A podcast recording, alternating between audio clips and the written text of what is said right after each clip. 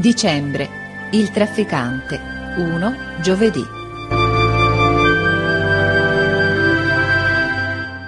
Mio padre vuole che ogni giorno di vacanza io mi faccia venire a casa uno dei miei compagni o che vada a trovarlo, per farmi a poco a poco amico di tutti. Domenica andrò a passeggiare con Votini, quello ben vestito che si liscia sempre e che ha tanta invidia di De Rossi.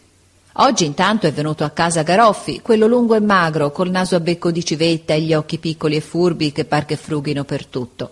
È figliuolo d'un droghiere. È un bello originale. Egli conta sempre i soldi che ha in tasca. Conta sulle dita, lesto lesto, e fa qualunque moltiplicazione senza tavola pitagorica. E rammucchia, ha già un libretto della cassa scolastica di risparmio. Sfido, non spende mai un soldo e se gli casca un centesimo sotto i banchi è capace di cercarlo per una settimana. Fa come le gazze, dice De Rossi.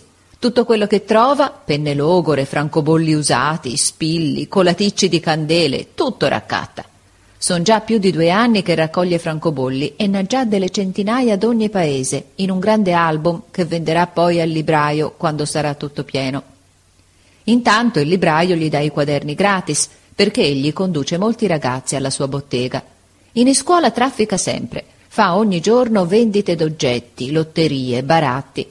Poi si pente del baratto e rivuole la sua roba. Compra per due e smercia per quattro. Gioca ai pennini e non perde mai. Rivende giornali vecchi al tabaccaio e ha un quadernino dove nota i suoi affari, tutto pieno di somme e di sottrazioni.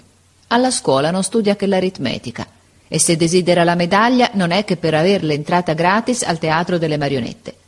A me piace, mi diverte. Abbiamo giocato a fare il mercato, coi pesi e le bilance. Egli sa il prezzo giusto di tutte le cose, conosce i pesi e fa dei bei cartocci, spedito come i bottegai. Dice che appena finite le scuole metterà su un negozio, un commercio nuovo che ha inventato lui. È stato tutto contento che gli ho dato dei francobolli esteri e m'ha detto a puntino quando si rivende ciascuno per le collezioni.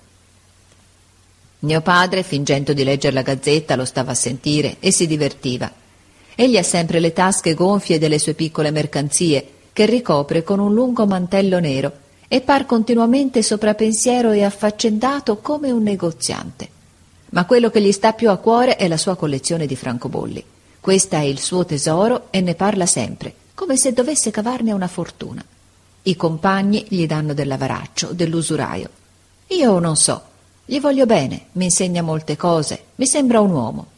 Coretti, il figliuolo del rivenditore di legna, dice che egli non darebbe i suoi francobolli neanche per salvar la vita a sua madre. Mio padre non lo crede. Aspetta ancora a giudicarlo, m'ha detto. Egli ha quella passione, ma ha cuore.